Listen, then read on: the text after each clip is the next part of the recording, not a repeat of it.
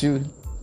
خط شروع حاضرم قسم بخورم 99 درصد از آدم هایی که امروز در حال دست و پا زدن در مشکلات زندگیشان به خصوص مشکلات مالی هستند همگی افرادی هستند که هیچ وقت پدر و مادرشان از کودکی آنها را برا درست برای آینده تربیت نکردند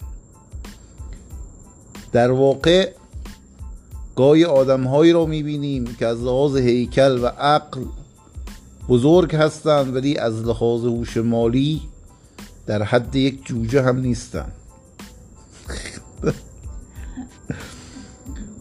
وقتی پدر و مادر ایرانی می‌گویند مادر جان تو بخور و بخواب فقط درس تو بخون. وقتی به جای کار کردن آن هم در یک دنیای واقعی بچه را کلاس های بی خود و بی جهت و بی هدف میفرستند کلاس زبان و کلاس موسیقی و غیره و اینا.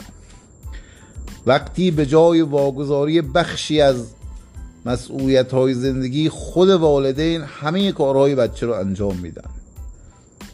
وقتی پدر و مادر با حمایت های بی جای خود چه از لحاظ روحی و چه مالی بچه خود را تنپرور بار می آورند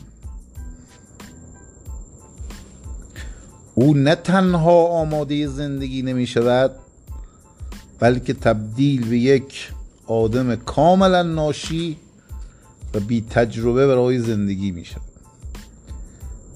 و کم کم با بزرگ شدنش شروع می کند به استخوان خورد کردن در زندگی واقعی.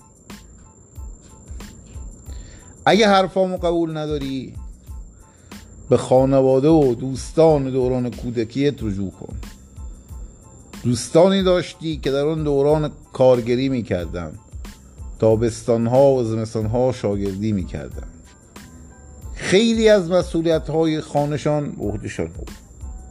الان که نگاه می‌کنی می‌بینی خانه دارن مغازه دارن ماشین دارن مستجر دارن. چرا؟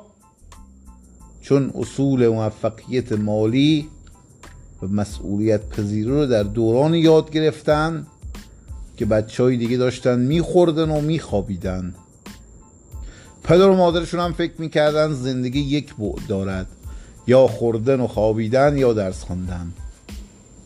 اونا اصلا نمی‌دونستن که در این فراینده کار کردن و مسئولیت پذیری بچه رو برای آیندهش آماده می‌کنه.